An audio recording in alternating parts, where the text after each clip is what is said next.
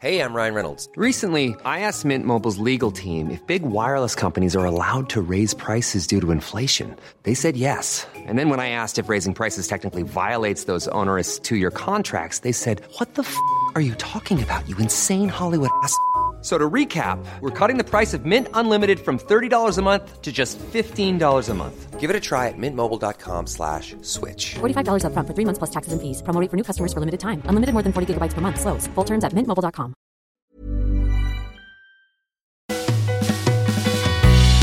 They said, mm, How far are you willing to go? If they fucking knew what I had to show.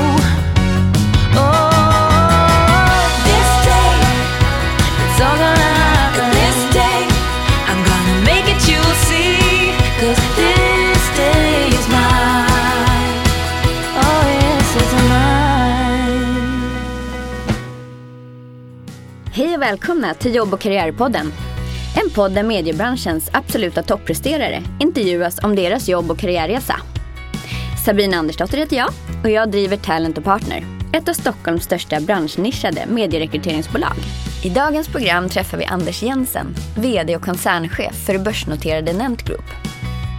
Anders Jensen har en gedigen erfarenhet som ledare där han har varit med och börsnoterat flera bolag. Idag är han VD för mediebolaget Nent Group med verksamheter i Sverige, Norge, Danmark och Finland. Bland varumärkena återfinns bland annat Viaplay, Viafree, TV3, Viasat och Rix FM.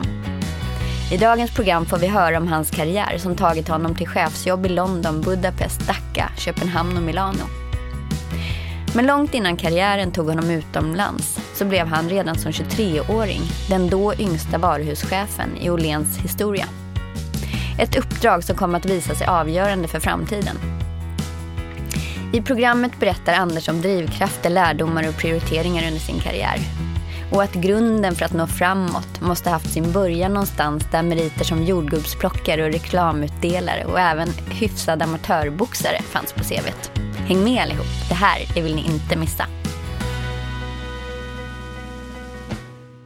Anders Jensen, välkommen hit till Jobb och karriärpodden. Tack så mycket. Idag är du VD och koncernchef för Nent Group. Det stämmer. Och nu vet kanske inte alla exakt vad Nent Group är, för ni har ju en gång varit ihop med MTG och blivit lite separerade. Så kan inte du bara berätta skillnaden så att alla Precis, nej, vi har varit igenom en separationsprocess. Just så kan man säga. Mm. Nent, Nent Group är ett ungt företag. Vi har funnits i, i, eh, med namnet Nordic Entertainment Group, Nent for short, Eh, i ett år ungefär. Eh, och eh, det är en effekt av, av den uppdelning av MTG som vi beslutade att göra för några år sedan. Där MTG som fortfarande finns kvar ska syssla med e-sport och, och gaming och investera i den typen av verksamheter. Medan Nordic Entertainment Group ska vara ett tillväxtföretag med fokus på streaming eh, och alla de traditionella plattformar som vi har med linjär TV och radio och vanlig pay Så TV. underhållning. Vi vi är ett underhållningsbolag i allra högsta grad eh, som vill, vill surfa på den fantastiska våg av förändrat konsumentbeteende som, eh, som vi ser. Vi är, vi är i omsättning räknat Nordens största mediebolag. Vad häftigt. Mm. Och jag har ju till och med hört att Reed Hastings som var VD för, Net, eller är VD är för VD, ja. Uttalade sig vid ett flertal tillfällen att um, Viaplay är deras tuffaste lokala konkurrent i hela världen. Ja, han har sagt det några gånger eh, utan att vi, vi har eh, liksom promptat det. Så- Utan att ni har betalt honom. Ja, jag tror inte han behöver de Nej, pengarna jag faktiskt. heller. Jag, tror han klarar sig rätt fint ändå, den gode Reed. Ja. Men, men, eh, nej, men så är det och det är ju kul naturligtvis. Men, men vi definierar ju inte Netflix som vår huvudkonkurrent. Utan vi, vi, vi, eh, vi bygger en position som ska vara unik i sin egen aspekt. Så så att vi förväntar oss att väldigt många av våra kunder också har Netflix. Just det, Så precis. det, vår, vår tillväxt ska inte ske på bekostnad av, av, av Netflix.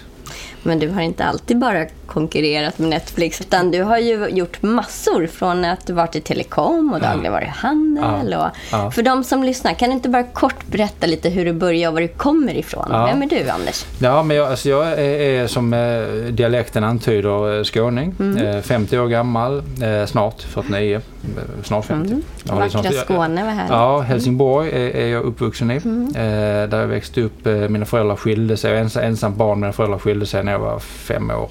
Så jag växte upp med min, med min mamma. Eh, som var sjuksköterska, hon gick bort för några år sedan. Så alltså, det var liksom vi två, det var, det var mitt, min startpunkt. Liksom. Och mycket av den uppväxten har, har väl eh, definierat mycket av min, min ambitionsnivå och vilja att, att eh, liksom, göra bättre ifrån mig. Att vi kunna bidra till din familj eller Ja, och att, att, att göra någonting annat. Så, så att, ja, enda barnet och har jag kompenserat med att ha fyra barn själv nu då. Ja, just det. Ja. Till exempel. Ja. Eh, och, och att eh, kommer från en, en, en släkt, en arbetarsläkt helt enkelt. Mm. Att göra karriär var absolut ingenting som fanns på, på eh, Någonting på som du indoktrinerades av Absolut under underväxt- Absolut inte. Utan det, var, uppväxten, det, var, det var uttryck, eh, intryck utifrån som, som har fått mig liksom att, att eh, tillsammans med det jag har varit intresserad av. Jag har alltid varit intresserad av att skapa nya möjligheter, hitta affärer och, och du vet, tjäna pengar vill jag göra ganska tidigt. Jag försökte Mm. sommarjobba och, och, och sådär ganska tidigt. Va? För, att- för, att, för att få ut lite mer. Just det. Vad var dina första jobb då? Ja, alltså det första jobbet det var det klassiska plocka jordgubbar. Mm. Eh, Det var det absolut eh, första eh, som man fick göra utan att, att det betecknades som barnarbete. Även om det väl antagligen var det. Det var inte speciellt välbetalt. Men det var egna pengar liksom. Mm. Den där känslan av den första, första betalningen som på den tiden var cash liksom. Då fick man lite, lite, lite pengar Mm. i näven va? Ute på, av, av den lokala bonden. Eh, och det var härligt att få Ja, det jobba in sina egna Ja, pengar. hur stort som helst. Alltså. Det, det, det, och på något sätt så, så värderar man ju de pengarna eh, och sättet som man spenderar dem på, på ett helt annat sätt. va. Man har fått slita och ligga där på knä och, och plocka jordgubbar. Eh, därefter så jobbar jag, vilket ju också då ledde till, till vidare intressen senare lite grann i, i livsmedelsbutiker. Packade Mm. varor, eh, sommarjobbade där när jag gick på gymnasiet. Eh, delade ut reklam, eh, sprang runt och där terroriserade. är ganska vanlig Det- har jag ja, hört. det är De ganska som vanligt. har varit i, i podden också, att många har gjort det. Ja, terrorisera folks brevlådor med, med, med, med reklam och så vidare. Så, så att, eh, Och många har sett det som sport att springa upp i trappan fort. Och... Ja. Eh, Det var ganska tufft, kan jag tänka Ja, mig. det var ganska tufft. Jag tränade rätt mycket vad heter det, aktivt när- just de åren jag gjorde det jobbet. Så det blev liksom en del av, av, av den dagliga, att man skulle springa där. Men, Ja. Var det på den tiden du var amatörboxare? Kan det vara så? ja, ja, det visste du. Ja. Mm. Jo, eh, jag, jag provade, som alla unga provade jag en massa olika sporter när jag, Mm. när jag, var, när jag var liten. Eh, fotboll, eh, tennis, eh, allt möjligt. Men, men, men kom in på boxningen bara av en ren liksom, eh, tillfällighet. Eh, jag hängde med och gick på en träning, vad heter det, och fastnade för, för, för det driv och den kraft och den fantastiska träning som det är. Jag var inte gammal, jag var 11 år. Liksom. Ehm, och så började jag där. Fick en, hade en fantastisk tränare som, som, eh, som blev en sån där mentor. och Som var med i många år, Janne Åkerman. Ehm, och jag började tävla, eh, diplomboxning som det heter först när man är liten. Och man får, det, får inte, det ska inte vara så hårt och så vidare. Upp till, till, eh, till eh, junior, eh, ett par landskamper och så vidare. Eh, Fram till jag träffade en tjej som inte alls gillade att jag boxade. Så, sen så gjorde jag då... Vad gör man inte för kärleken? Va? Precis, precis. Alltså, så att, eh, and they never come back som man säger. Så, så att där tog det stopp någonstans när jag var Mm. 18. Så, så det här karriären och, och tävlingen och så, det var liksom utifrån din eg, ditt egna driv? Det var ingenting Ja. från familjen utan det, det, Nej. hitt, det hittade dig mer? Det fanns andra vä- värderingar och, och, och liksom fundament som jag fick med mig från, från, eh, från min släkt på min mammas sida då jag hade ingen kontakt med, med, med pappa och hans släkt. Eh, och det var ju liksom en arbetarsläkt liksom att man skulle göra rätt för sig och att man skulle liksom vara, ha integritet. Och, och, Man ska inte skarva i sitt arbete, man Nej. ska göra det som krävs och det man Precis. lovar. Och, My- mm. Mycket, mycket av det, liksom, det, det arbetarmantrat kombinerat med en drivkraft på något sätt eh, var väl det som, som, eh, ja, som drev mig framåt i de unga åren. Just det, Mm. ja, vad härligt. Och vad hände sen då? Efter att du hade plockat jordgubbar och du hade plockat, plockat lite lådor på, i dagligvaruhandeln? Ja, alltså, jag, på gymnasiet pluggade jag ekonomi, tre år ekonomisk eh, på, på 80-talet och sen skulle man göra sin militärtjänstgöring eh, vilket jag gjorde i, i Växjö under ett år och sen skulle jag in och plugga i Lund eh, Mm. på, på internationell ekonomi. Det var, det var min plan, jag hade kommit in, allting var klart. Men efter efter militärtjänstgöringen och lumpen så, så var jag så här, "Uff, lite skoltrött och lite Mm. allmänt. Så tänkte jag skulle ta ett, ett sabbatsår. Ehm, och, och eh, sökte ett jobb och fick ett jobb på Lens. Eh, packa köttfärs, Mm. Just det. eh, dra in lite pengar, du vet, börja leva lite, skaffa egen lägenhet. Allt det där som man vill göra när man är 20 Just det. som jag var då. Ehm, egentligen inte var student längre utan Nej, jag var lite egna så, men jag tänkte jag måste tillbaka till universitet. Ingen i, i, i min så säga, släkt hade, hade akademisk utbildning utan det var arbetare. Så tänkte det var också en fjäder i hatten för dig och kanske en, en drivkraft? Ja, det var en drivkraft. Men, men, men någonstans längs vägen där när jag kom in och började jobba och tjäna pengar så där sabbatsåret blev till två år och det blev Mm. till ytterligare något år och så vidare. Och jag avancer- avancerade är väl svårt att säga men, men, men, fick mer och mer ansvar på det där Åhléns varuhuset där, Mm. där, jag, där jag jobbade. Eh, och fick efter några år förslag om att gå med i Åhléns traineeprogram. Just Eh, och detta var då 1990. Ehm, och då, då säger de att ja, egentligen ska man vara civilekonom och så vidare men, men, men eh, du kan få dispens, vi kommer hjälpa dig lite och för du har liksom mycket av det som vi söker efter. Och, och då tänkte jag, ja, mm. betald utbildning, möjlighet mot att, att åka till Lund och, och skaffa mig studieskulder. Så jag hoppade på det eh, och valde att, att säga nej till universitetet. Mm. Eh, och det har jag, det har jag både, både, vad heter det, både ångrat och, och, och eh, glatt mig över längs vägen på något sätt. Och det är så, jag kom igång tidigt och började jobba. Eh, och den här traineeutbildningen var, var fantastisk på alla sätt och vis. Och att få, få kontakt med, med näringslivet på väldigt spännande nivå väldigt tidigt. Jag var väldigt ung. Just det. Eh, men sen längs vägen så, så har jag fått liksom, eh, fylla på eh, min akademiska sida för att man har en del hål som, som, som man måste bara inse att vissa saker behöver man lära sig. Eh, Och det har jag fått göra längs vägen helt enkelt. London Business School. Ja, London Business School har, har, jag, eh, har jag plu- pluggat lite också i Stockholm på, på eh, via då traineeutbildningarna. Eh, och sen tagit enstaka kurser. Jag har plockat ihop en... en, en jag har inte, jag, En jag gjorde- egen MBA. Ja, en egen MBA. Det blev aldrig en, en formell MBA. Men, men, ehm, sen har jag haft ganska mycket roller där, man har haft möjlighet att lära sig väldigt mycket. Men, men jag har haft förmånen och, och, och haft människor som, som, som har trott på mig, företag som har gått in och, och sponsrat utbildningarna och det har behövts längs vägen. Liksom. Just det. Men redan då när du var ung och var så att säga på golvet och fick en, en möjlighet till traineeprogram och det här. Kände du redan då att du såg de som var i högre positioner, kanske i styrelsepositioner Mm. eller i C-level-positioner, att du kände så här, kan de så kommer jag kunna. Kände du redan då att du hade sikte på att ta dig fram? Ja, det hade, det hade Mm. jag. Och det, det, den drivkraften fanns där liksom. Och jag visste inte riktigt, tror jag, när jag så här i efterhand rannsakar varför jag skulle dit. Eh, utan annat än att ja, det är dit jag ska. Det, det, liksom, livet blir mer komplett om man Ja. är framgångsrik. Ja, det. Man ska komma ihåg att jag växte upp under det glada 80-talet. Just det. Mm. Eh, och då, då var framgång var ju väldigt, väldigt viktigt och yta var väldigt viktigt. Lite liksom. Och det- och det, yuppie. Ja, det var Mm. yuppie-åren liksom. Och det, det, präglades ju liksom. Jag gick på, på, på gymnasiet 85 till 88 liksom, på en ekonomlinje och alla skulle ju bli brokers och bankers klart. och allt möjligt. Va? Ha en snygg eh, kostym. och- Ja, ja, och någon, telefon stor som ett kylskåp Mm. och, och, och köra en vit Porsche. Liksom. Det, det, det, var ju den tiden va? och det var ju väldigt ytligt och, och helt meningslöst egentligen. Men, men det präglar lite grann av hur man är. Jag tror inte man ska skämmas över bara konstatera att, ytligheten eh, omvandlar åtminstone jag till en drivkraft. va. Just det, precis. Och den fåfängan så att säga, den Ja, fåfänga, Ja, det är en liten ja, fåfänga som jag tror alla människor har i sig. Och som sagt, man, man vill leva fint och man vill bo fint. Och, men den här, har, har den blivit annorlunda när du har blivit äldre och faktiskt tagit dig upp dit där du är idag?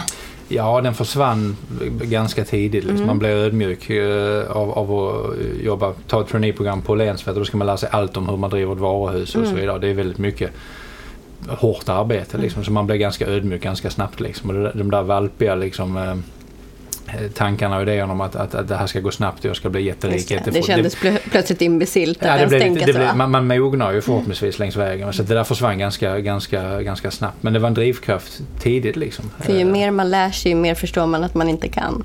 Kanske. Alltså när man står där och går traineeprogrammet så Ja. inser man kanske inte vidden av hur det är att driva ett varuhus för Nej, exempel. alltså man, man, man, längs vägen för att man ska ha en bra karriär så ska, ska man hitta rätt människor. Man ska ha, man ska ha ett, ett gott eh, mått av, av tur. Men det finns ingen genväg runt hårt arbete. Så, det, det, så är det bara. Det kan låta eh, klyschigt. Men, men vill man någonstans så måste man vara den i, i rummet som är beredd att jobba hårdast. Så det, det, det är så. Och sen ha rätt människor omkring sig. Det finns något fint med den här arbetarmoralen tycker jag, som Ja, jag du ändå är uppvuxen i. Ja, den, och den finns där i mig på, på, på, på något sätt. Vet du. Jag känner mig väldigt bekväm i, i sådana sammanhang. Liksom, även om jag har, en helt annan, liksom, ett annat liv idag än vad någon i min släkt har haft det, och, och så vidare. Så, så, så finns det väldigt djupt rotat i mig. Liksom. Vad hände sen? Vad hände efter traineeprogrammet? Och... Ja, men då, då, turnéprogrammet gick fint. Jag, jag flyttade den långa vägen från varuhuset i, i Helsingborg till Ängelholm, Mm. eh, så två mil norrut. eh, Och, och fick ett jobb där och så började jag jobba vad heter det, med mer och mer av att hålla ihop varuhuset. Och sen fick jag då ett erbjudande om att, att, att bli butikschef eller varuhuschef eh, på, på Åhléns eh, Livs, eh, som det hette då, i, eh, i Karlskrona. Eh, du var 23 år gammal. Eh, så det var, det var, det var liksom rekordungt tyckte de då och så vidare. Men du får chansen. Med den lilla spännande abrovinkeln att ja, men det Karlskrona lockar ju inte så här våldsamt mycket. Men, men det får, får jag erkänna. Ehm, Men som, du ska vara där ett år för det här varuhuset ska läggas ner. Eh, Så ditt jobb är att åka dit och se till att vi liksom, eh, för- förlorar så lite pengar som möjligt under tiden fram till vi lägger ner. Nej, men vilket kamikazeuppdrag. Precis, för här, tar vi, här har vi en 23-årig ung kille liksom, Som, inte fattar verkligen- vad man ger sig in på som här. som Ingen är- annan vill göra. Han är så ambitiös Ja. liksom, och så, så att han tar säkert det liksom. Och, och, och, eh, Sagt och, och det, gjort. Mm. och det hade de ju rätt i naturligtvis. För det, det var klart att liksom, den titeln och, det, och de lite extra pengarna där som Och möjligheten små i sammanhanget. ja. Liksom. Men man kommer dit, flyttar till Karlskrona som ju är en, en gammal militärstad och, och kanske inte den mest utåtriktade staden Mm. i världen. Att, att ta in folk utifrån, till och med skåningar, är, är, är ju Mm. liksom eh, ett uttryck, för- på den tiden, detta var 1993, var ett uttryck för förändring liksom. Mm. Och då är det personal på, på det här varuhuset som har jobbat där i många, många år. Eh, och alla är naturligtvis äldre än vad jag Mm. var. Såklart. Eh, Så att, att vinna deras förtroende. Som eh, 23-åring. Som 23-åring. Liksom, det, det, Som varuhuschef under också en nedläggningsperiod. Ja, precis. Ja. Eh, Det, det, var, det var väldigt speciellt. Eh, Men, men, men där kom ju den där arbetarmoralen in. Liksom, att, att eh, jag jobbar lika mycket på golvet som alla andra. Liksom, Mm. Och det måste man ju. Eh, Så var det ju. Eh, Hade jag hamnat i någon sorts, när jag ska sitta på kontoret och, och styra. Mm. Titta på Excel-listor. Ja, så hade det blivit liksom Pannkaka. pinsamt Ja. pannkaka. Så jag jobbar hårt och, och så konstaterar jag längs vägen att, att fasen, det, det här är ju ett, ett misskött fint varuhus, Mm. en fin verksamhet eh, som, som eh, med lite omstrukturerade kostnadsbilder, hyran låg Lite fel, handpåläggning, lite ja. handpåläggning, eh, li, li, lite vad heter det, tuffa beslut för att styra om och kanske minska personal i vissa ändar och så Hade vidare. du profit and loss-ansvar då? Fullt, som, ja, fullt. Och det- och det- och det- det- som det- 23-åring är som det ju 23-åring. rätt häftigt. Ja, Alltså. det var häftigt och då hade man liksom verkligen full, fullt ansvar för, för den här verksamheten som ju då omsatte den 60-70 miljoner och sånt. Och Det, var, det, var, det var ju eh, väldigt stort och väldigt mycket för, för, för mig på den tiden. Ehm, och jag, jag hävdar fortfarande idag att det jag lärde mig där, liksom det, det, det, det, slår de flesta utbildningar. det har lagt Ehm, grunden för ja, hela grunden, ditt... ja. Ja. men det som det då ledde till var ju lite spä- spännande att när- man närmade sig den här nedläggningstiden och jag fick, fick faktiskt aldrig berätta för personalen att, att det var nedläggningshotet. Att det var en del i liksom, uppdraget. det, Att ja. jag skulle hålla tyst liksom, och jobba på.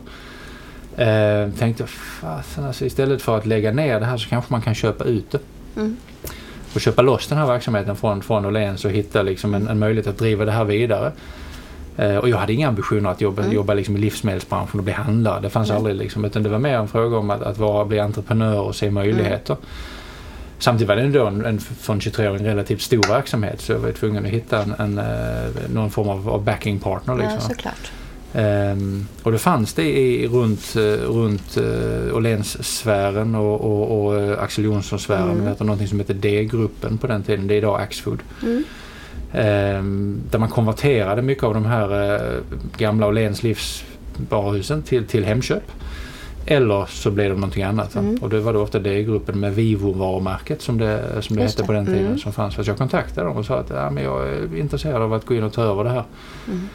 Eh, och jag har skaffat mig ett aktiekapital, eh, gick runt med hatten till, till, till eh, släktingar. Mm. Och skrapa med fot.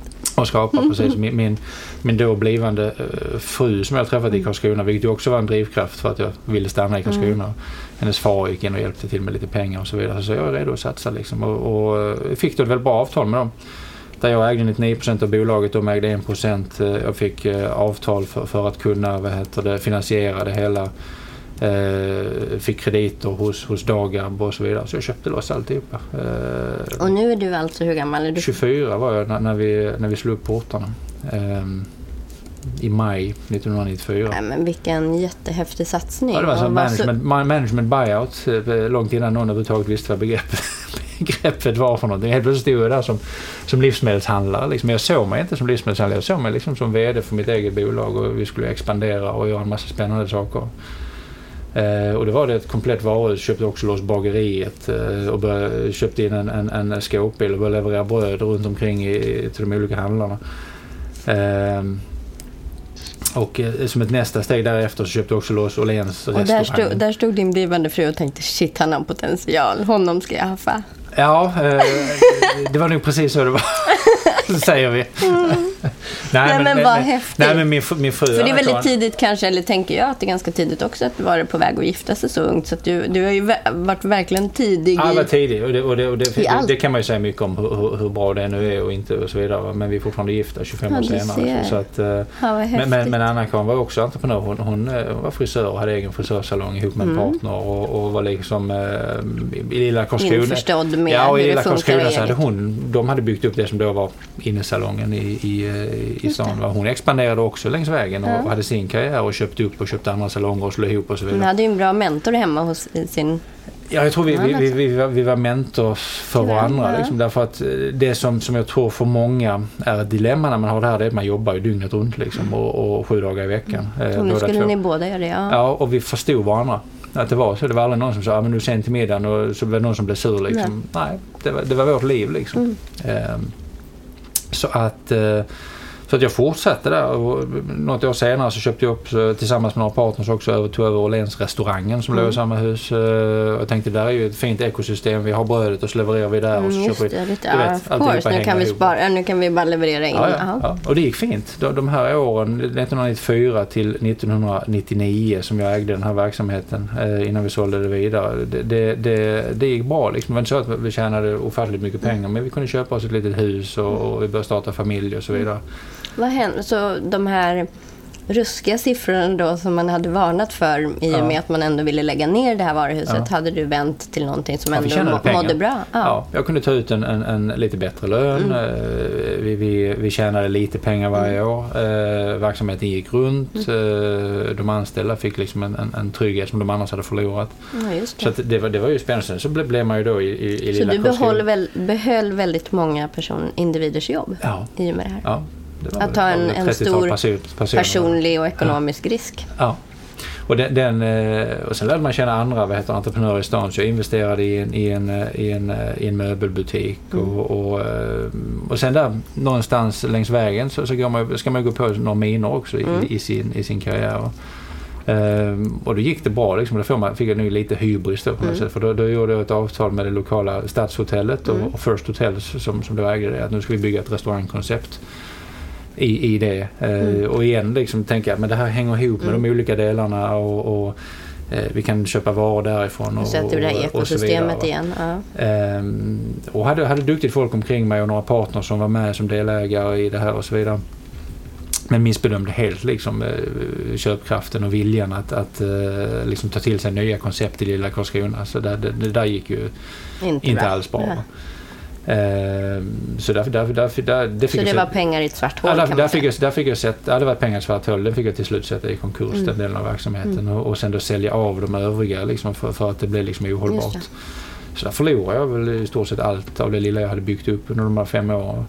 Du ser, det, det ska Ehm. liksom nästan alltid finnas en sån Ja, och det tid det. i alla sådana här historia. Ja, och det och är jag- det jag jag menar som i början att man har inte alltid stått på, på scen och fått jubel efter sig utan man Verkligen har inte. oftast varit med om lite mörka perioder också i Verkligen. entreprenörslivet. Och där ser man ju, där går man ju liksom från, från den lokala, liksom från hero to zero Mm. på, på, på noll till. Liksom, va? Och jag tog många dåliga beslut eh, utan tvivel. Eh, Men, men de har ju lärt av längs vägen. Mm. Sen tog jag många goda beslut. Alltså det var många lokala leverantörer och folk som, som kunde behålla sina jobb och så vidare. Så summerar man det här så i slutändan så, så, så var det många som vann på det, det. eh, det entreprenörskapet. Och så är det ju ofta. Va? I slutändan så förlorar jag Mm. eh, på min drivkraft liksom, e- ekonomiskt. Men, men det jag förlorade i pengar det vann jag i, i erfarenhet. erfarenhet, Liksom. Ja, så, så är det. Eh, Vad var steget ifrån det här då? Hur kom Ja, då, då sitter man där och säger, jaha, okej, nu ska, jag- ska jag starta om här liksom. Ja. Och, och, men det som var intressant, inte vid något tillfälle så, så gick jag ner i källaren liksom, eller, Nej. eller min fru sa att "Fuh, nu, nu, nu, nu går det åt skogen för familj och, och så vidare. Utan då, Det har aldrig varit ett alternativ Nej, det, har aldrig varit, det, det, kommer, det löser sig. Nu kör vi vidare. Liksom. Och så fick jag ett samtal eh, från, från eh, Europolitan, som det hette på den tiden. Eh, mobiloperatör som hade sitt huvudkontor eh, och som var ett väldigt liksom, ett landmärke i, i Karlskrona. Man hade etablerat sig, byggt ett fantastiskt modernt kontor ut, ut över havet och, och eh, valt att istället för att lägga sitt huvudkontor i Stockholm antagligen få lite regionalt stöd och sen så etablera sig i, i, i Karlskrona. Och då, då var det människor där som tyckte att det här är en, en kille liksom med lite andra infallsvinklar och så vidare. Så, så vi tar in honom och, och eh, snackar med honom. Attityden och drivet finns där Ja. så han kan nog göra saker för oss. Fast det var ju det, jag hade mobiltelefonen 1998, 99 som det här var, det var ju väldigt tidigt. Mm. Jag hade noll förståelse, alltså tekn, det är Nej. ett tekniskt företag. Mm. Alltså alla, egentligen var det grundkrav att man Hey, I'm Ryan Reynolds. At Mint Mobile, we like to do the opposite of what Big Wireless does. They charge you a lot, we charge you a little. So naturally, when they announced they'd be raising their prices due to inflation, we decided to deflate our prices due to not hating you. That's right. We're cutting the price of Mint Unlimited from $30 a month to just $15 a month. Give it a try at mintmobile.com slash switch. $45 upfront for three months plus taxes and fees. Promo rate for new customers for limited time. Unlimited more than 40 gigabytes per month. Slows. Full terms at mintmobile.com. Hey, Dave. Yeah, Randy. Since we founded Bombus, we've always said our socks, underwear, and t shirts are super soft. Any new ideas? Maybe sublimely soft. Or disgustingly cozy? Wait, what? I got it. Bombus. Absurdly comfortable essentials for yourself And for those facing homelessness. because one purchased equals one donated. Wow, did we just write an ad? Yes. Bombas. Big comfort for everyone. Go to bombas.com slash ACAST and use code ACAST for 20% off your first purchase. Ha teknisk utbildning och så vidare. Men så säger de, ja men vi, ska, vi, ska, vi behöver in en, en, en drivande projektledare. Eh, och så finns det det där nya internet. Eh, och man kan bli internet service provider och, och man kan, man kan stå, köra igång mailtjänster och kanske betalningstjänster. Och på den här tiden är det då lite hebreiska ens höra det här. Fullständigt. Ja. Okej. Eh, men det är ju spännande och, och, och, eh, och de erbjöd liksom det här projektledarjobbet med, med en ganska vettig lön. Då, liksom. Jag tänkte det här måste jag testa, det här måste ju vara framtiden. Liksom. Eh, de pratade om att allt det som man, man, har sålt fysiskt kan man sälja eh, via nätet och så vidare. Eh, och det här är ju innan Bo.com och alla de Vilket här. paradigmskifte du var i. Fullständigt. Ja. Och både för dig privat var det ett paradigmskifte men också i, i Ja. att nätet kom. Och, Jag gick från att, från att styra allt eh, till att vara anställd projektledare. Eh, långt ner på, på hierarkiskalan. Liksom. Men, men fick ansvar för ett område som gick från att vara ingenting till att, handla, till att vara allting. och återigen var du en av de yngre i teamet. Ja, ja. Jag tror jag var, var, var ung då, då inte fyllde 30 än. Eh, så jag var fortfarande in my 20s. Sen fyllde jag, fyllde, ja precis, 20, 28 var jag när jag började. Ehm, och kom in och drev det där och fick liksom, eh, då går man in som projektledare. Du är så projektledare ska man arbeta med en projektledningsmodell. Plocka ihop folk från olika delar av verksamheten och så driver man virtuella team liksom. Och ganska stora team då för att få det här att, att eh, att slå igenom och vi lanserade en mailtjänst eh, och, en, en, en internet service provider-tjänst. Du vet sådana dial-up modems över, över ett mobilt Det var helt fantastiskt. Ehm, därefter så, så ganska kort efter, eller ja, två år efter så, så köpte engelska Vodafone Europolitan. Just det. Vodafone var redan delägare men de, de ökade sitt, sitt ägande successivt och, och, och köpte upp då Europolitan.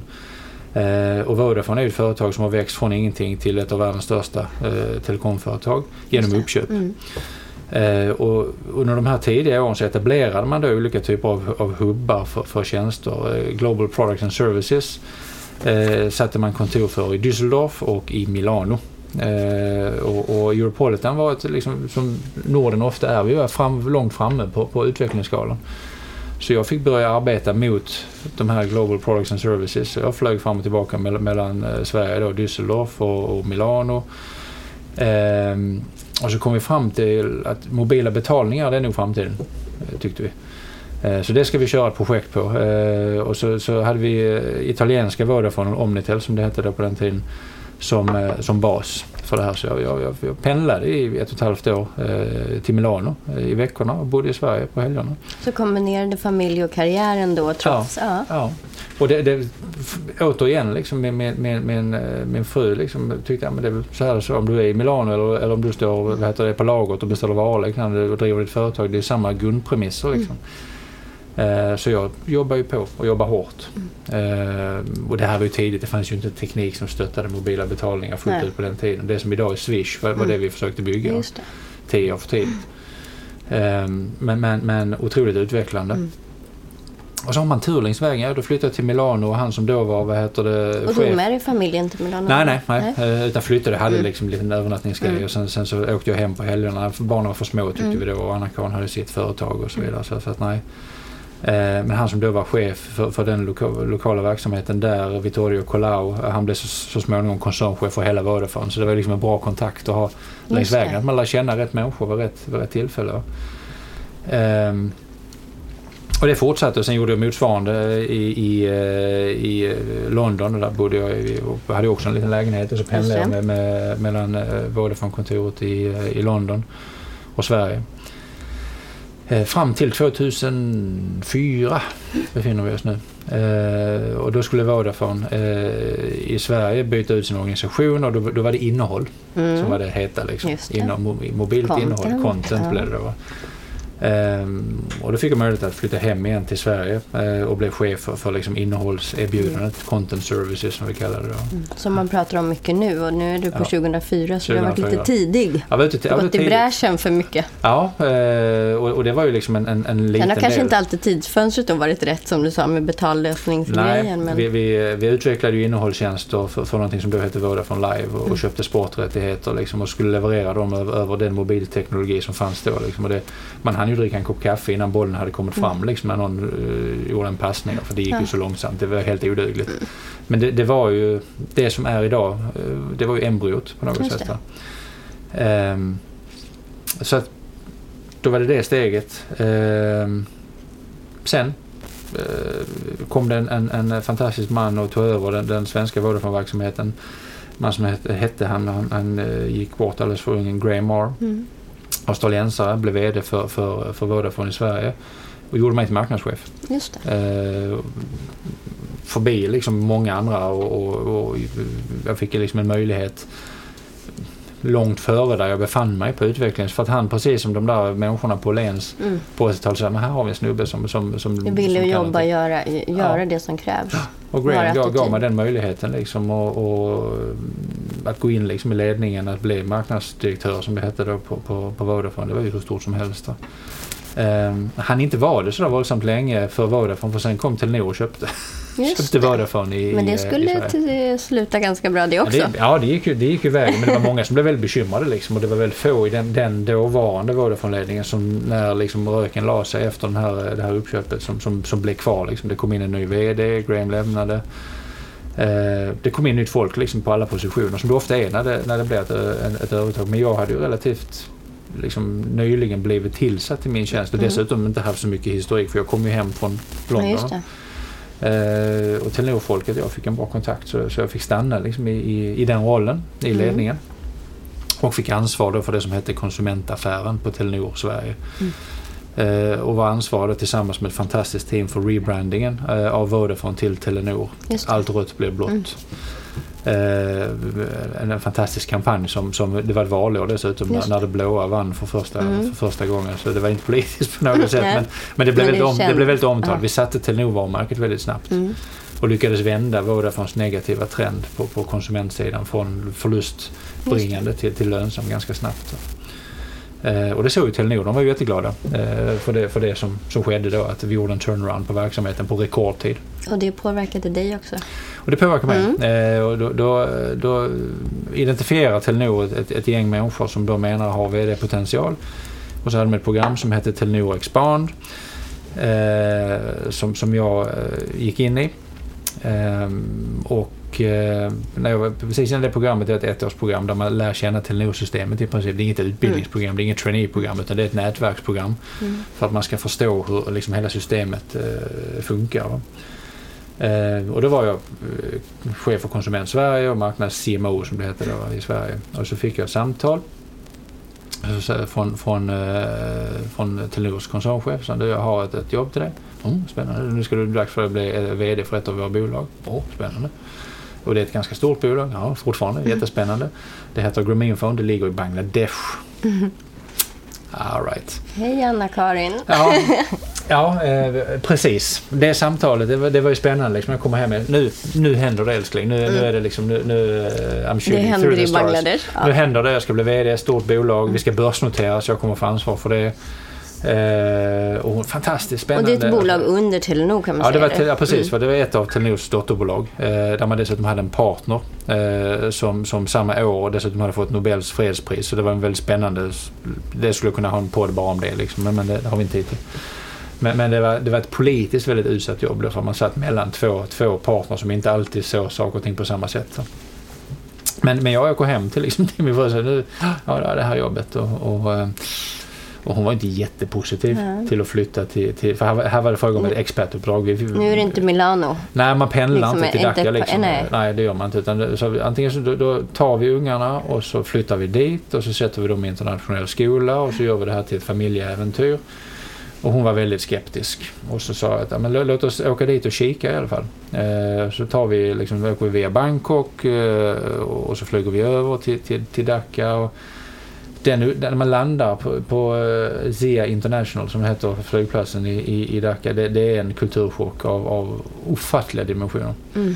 Det, det, det liknar ingenting annat när man kommer dit. Liksom. Det, det, det, för det första ser man att det direkt när man kommer av ut, även om vi, vi, vi hade ju folk som hämtade oss vid planet, som tog oss genom vippen. Eh, Vi, liksom, vi, var ju, Ni hade röd matta vi hade röd matta. Eh, Men när man sen kommer ut utanför så, så slås man ju bara av, av att, hur fattigt det är. Alltså hur, hur långt, långt, långt, långt efter. Samtidigt så var det en av de snabbast växande mobilmarknaderna i världen.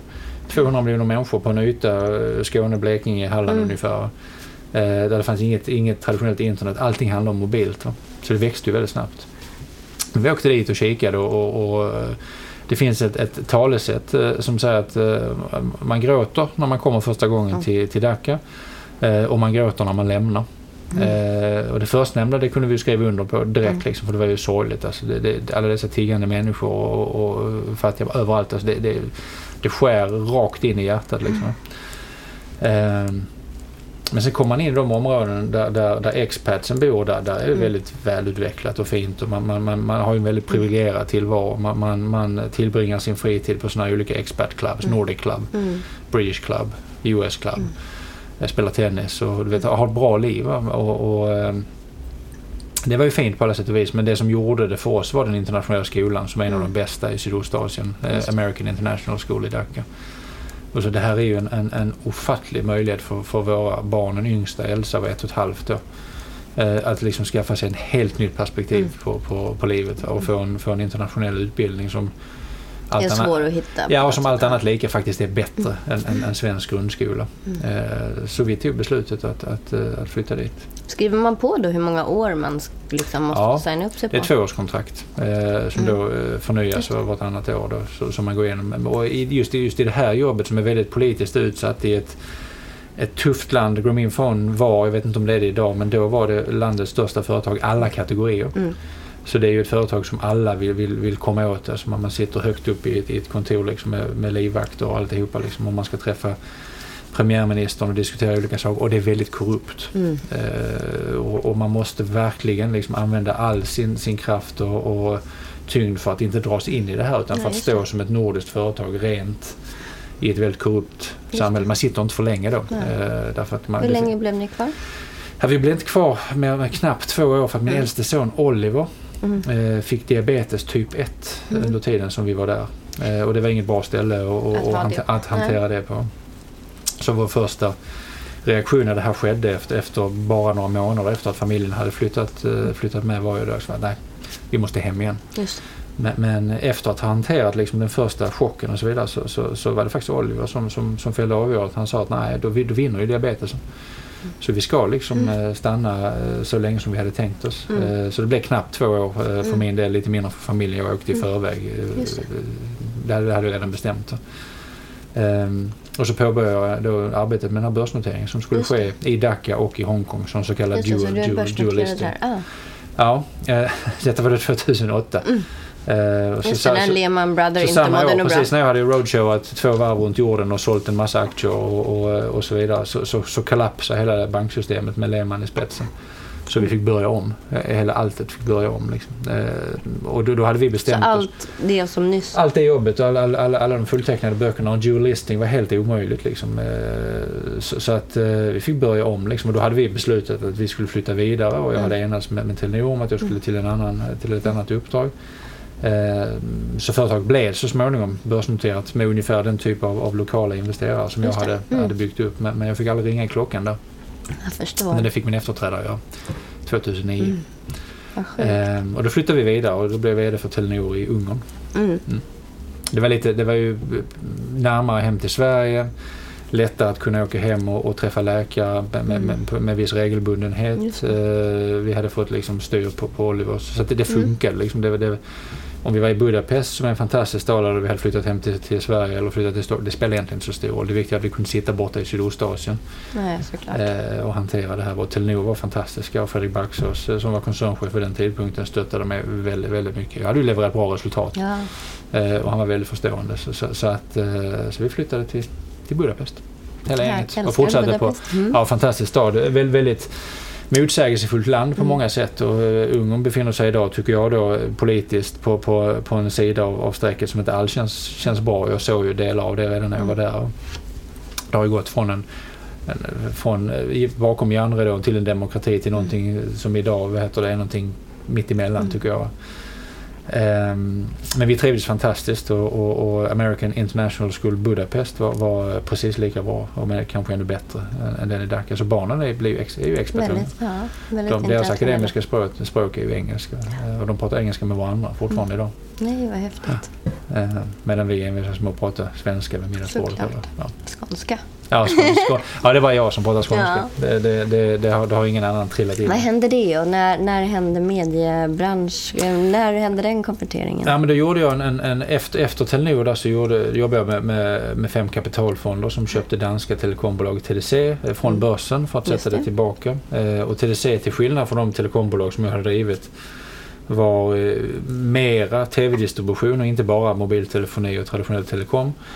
Eh, och då kom jag i kontakt med MTG första gången där eh, i förhandlingar och, och om, en, om en fusion, va? Var det inte fan? Nej, det, nej det, kom, det kom långt mycket senare. Ah, eh, under de åren som jag var där, fyra år, då flyttade vi till Köpenhamn. Mm. Eh, och barnen fortsatte på, på Copenhagen International Mm. School. Så vi fortsatte liksom expertresan där, va, för då skulle de göra färdigt sin, sin eh, International Bachelorate, eh, de tre äldsta. Men jag, jag började då liksom lägga mer och mer kraft på, på, på att titta på det som vi idag kallar konvergens och hur man kan få liksom mobiltelefoni, fast bredband och TV att spela samman som ett kunderbjudande. Att innehåll spelade med den bakgrund som jag då hade från, från innehåll i, i. Vodafone. Mm. Började titta på det i, i, i större omfattning. Ehm, och arbetade med, med, med nya typer av, av eh, innehållserbjudanden. Ehm, och lärde då känna MTG på, på, det, på den vägen. va. Just Eh, och när mitt förordnande på TDC det var tidsbegränsat så sa jag nu, nu, nu är vi färdiga, nu ska vi flytta hem till Sverige. Eh, då, då fick jag ett jobberbjudande från, från MTG 2014. Just det. Så där gjorde jag flytten. Eh, och då var det liksom i, i det uppdraget. Och då blev du nordisk VD för Ja, då var, MTG. jag, då var jag nordisk eh, fri-tv-chef till att börja med Mm. eh, för, för de olika fri-tv-verksamheterna och sen blev det då hel, all, all verksamhet i Norden ganska kort därefter. Just det. Ehm, och det, det, det var ju ett arbete som, som liksom syftade i att, att definiera vilket MTG vi skulle vara Mm. i framtiden. För då hade MTG börjat etablera det som då kallas MTGX Just det. med, Mm. med investeringar i allt möjligt digitalt. Liksom.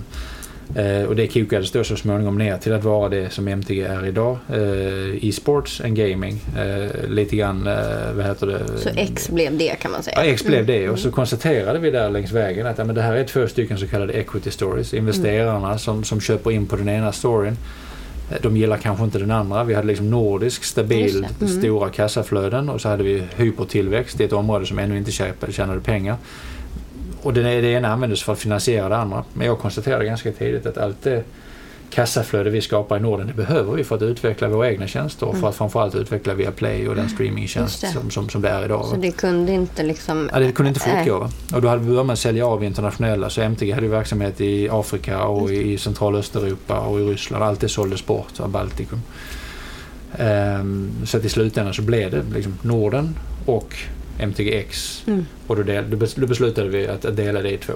Och då blev det alltså... Och då, då, blev, då, blev, då skulle det bli, bli nämnt. Men längs vägen där så kom den här eh, f- fusionsmöjligheten med TDC som jag då hade liksom Mm. Just eh, det, för den läste jag om. Mm. Ja, den hade jag kokat ihop i mitt huvud att det där var ju en, en, en, bra kombo liksom. Och det, det höll TDC med om. Mm. Därför då kunde vi ta kontroll över, över, över den danska marknaden men ändå fortsätta utveckla liksom, Mm. partnerskap i resten av, av, av Norden. Eh, så vi kom överens om en väldigt stor fusion där, där, där vi skulle, alltså MTG då skulle gå in och få aktier och bli största Mm. ägaren. Eh, och jag skulle in och driva det tillsammans med Pernille Ehrenbjerg som då var koncernchef på TDC. Det skulle bli en ganska stor Mm. verksamhet. Men, men TDCs aktieägare gillade inte alls den fusionen. Eh, Och så kom det ett, ett, ett takeover offer från, från private equity-fonder och danska eh, pensionsfonder. Som, som körde Som över det här köpte, så ja, som köpte TDC och Mm. la ett stort bud vad heter, Mm. som, som aktieägarna inte kunde säga nej till och då blev liksom då blev det Ja, då blev det ett icke-alternativ. Ja, då blev det ett icke-alternativ. Så då stoppade vi det och en månad senare så aviserade vi att MTG blir två företag. Mm. Eh, och att, att Jörgen, koncernchef på MTG, han tar MTG och jag blir koncernchef på det som idag är Nordic Entertainment.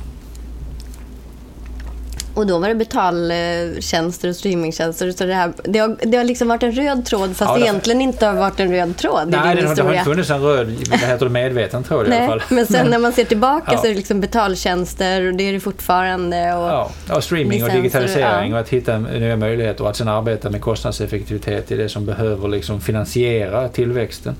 Och det är så vi bygger Nent idag. Vi, vi är, vi är ett, det som vi kallar det integrerat ekosystem. De pengar Mm. vi tjänar i vissa områden använder för att investera i andra. Men vi slutar inte investera i, i, i, i linjär TV eller radio har vi investerat väldigt mycket pengar i de senaste åren och det går som tåget. Så det handlar liksom om att, att, att se möjligheter. Lite grann som den där gamla Åhlénsbutiken. Se möjligheter där andra tänker att "Pff, det där, Lägg ner- ja, lägg ner lägg, lägg, skiten." lägg ner skiten. Ja precis, lägg ner skiten. Det, det, det var ju det första jag fick höra om, om radion i Sverige Och det är ju verkligen get your hands dirty att ta det ansvaret för den här Åhlénsbutiken som man Ja. tänker att den här ska avvecklas och massa människor ska bli utan jobb. Ja. Det är ju verkligen get your hands dirty. Ja, det är så det. är inte bara, det är inte bara att stå på scen och ta emot jubelapplåder att Nej. vara på höga positioner utan det är hårt jobb som hårt jobb. genomsyrar man, man, kommer, allt. man kommer inte runt det. Liksom. Och sen har jag längs vägen då för, också försökt liksom förkovra mig, utbilda mig ytterligare och bli Mm. starkare liksom, för att kunna ta de här riktigt stora jobben. Ja, vi ska börja avrunda och jag Ja. tänkte i och med det vill jag att du ska tänka på din karriär, det du har gjort och ge tips till dem som lyssnar som kanske sitter där och undrar hur tar man sig fram och hur hamnar man under glastaket där i de högsta positionerna Mm. och vad skulle du säga är din framgångsformula? För det första, låt inte sabbatsåret eh, innan ni börjar universitetet bli längre än ett sabbatsår. Ta den där utbildningen. Alltså Mm. det, det, det är eh, även om man, Värdefullt, ja, ja. alltså, även om man längs vägen eh, kan komplettera och, och man kan jobba sig till en väldig massa. det, Den, den grundläggande plattformen att stå på, den är tuff att inte ha. Och det är lite irreversible. Har det där blivit längre så blir det oftast inte gjort. Ja, det blir inte gjort. Då. Eh, Eller så får man göra det längs vägen. Ja. Och, och då blir det liksom bits and pieces. Så att, säga. Så, så att eh, skaffa en, en bra akademisk plattform att stå på. Någonting som man brinner för, någonting som man är intresserad av. Ehm, och det måste inte vara ekonomi eller teknik eller vad det kan vara så länge det, det, vad heter det har ett, ett, ett, liksom ett akademiskt syfte. För att det driver någonting i människors sätt att tänka. Mm. Liksom. Därefter, eh, ta skitjobben. Mm. Eh, tro inte att det finns Och väg. gör jobbet. Ja, för även om man har den där fina utbildningen vet du, och så tänker att nu kan jag liksom eh, shortcutta lite grann här och så vidare. Så, så eh, är man inte beredd att kavla upp. nej, om man lär sig ofattligt mycket liksom, så, så, eh, och, och gör, gör oväntade val. eh, Kliv in på sånt som inte alltid känns som comfort zone. Jag vet att det, alla säger det men det är väldigt, väldigt viktigt. Att, att våga heter det, hoppa i den djupa änden av poolen även om man simmar halvtaskigt. Så man kan säga en akademisk examen är på sin plats alltid om Ja, man det- vill det vidare. måste det vara- det var- det och det tillsammans med en arbetarmoral där som, som då innebär att man behöver kavla upp och man behöver göra grovjobbet. Ja, jag tycker det. Och det gäller ju för 99,9 procent av alla oss som, som, som vill göra liksom ett, ett, en karriär och skapa ett bra liv. Liksom. Det finns ju naturligtvis de som har ekonomiska förutsättningar med sig från födseln och så vidare som kanske ser på verkligheten på ett helt annat sätt. Då måste man istället fundera på vem vill man vara? Vilka värderingar vill man leva efter? Men, men är man inte den lilla minoriteten så, så, så finns det ingen genväg runt hårt arbete. Jättehärligt. Vilka bra ord. Vi avslutar med dem. Och tusen tack Anders för att du tog dig tid i ditt tuffa schema att komma hit och göra mig äran att vara med på den. Tack själv. Tack tusen tack. tack. Och tack till alla som har lyssnat.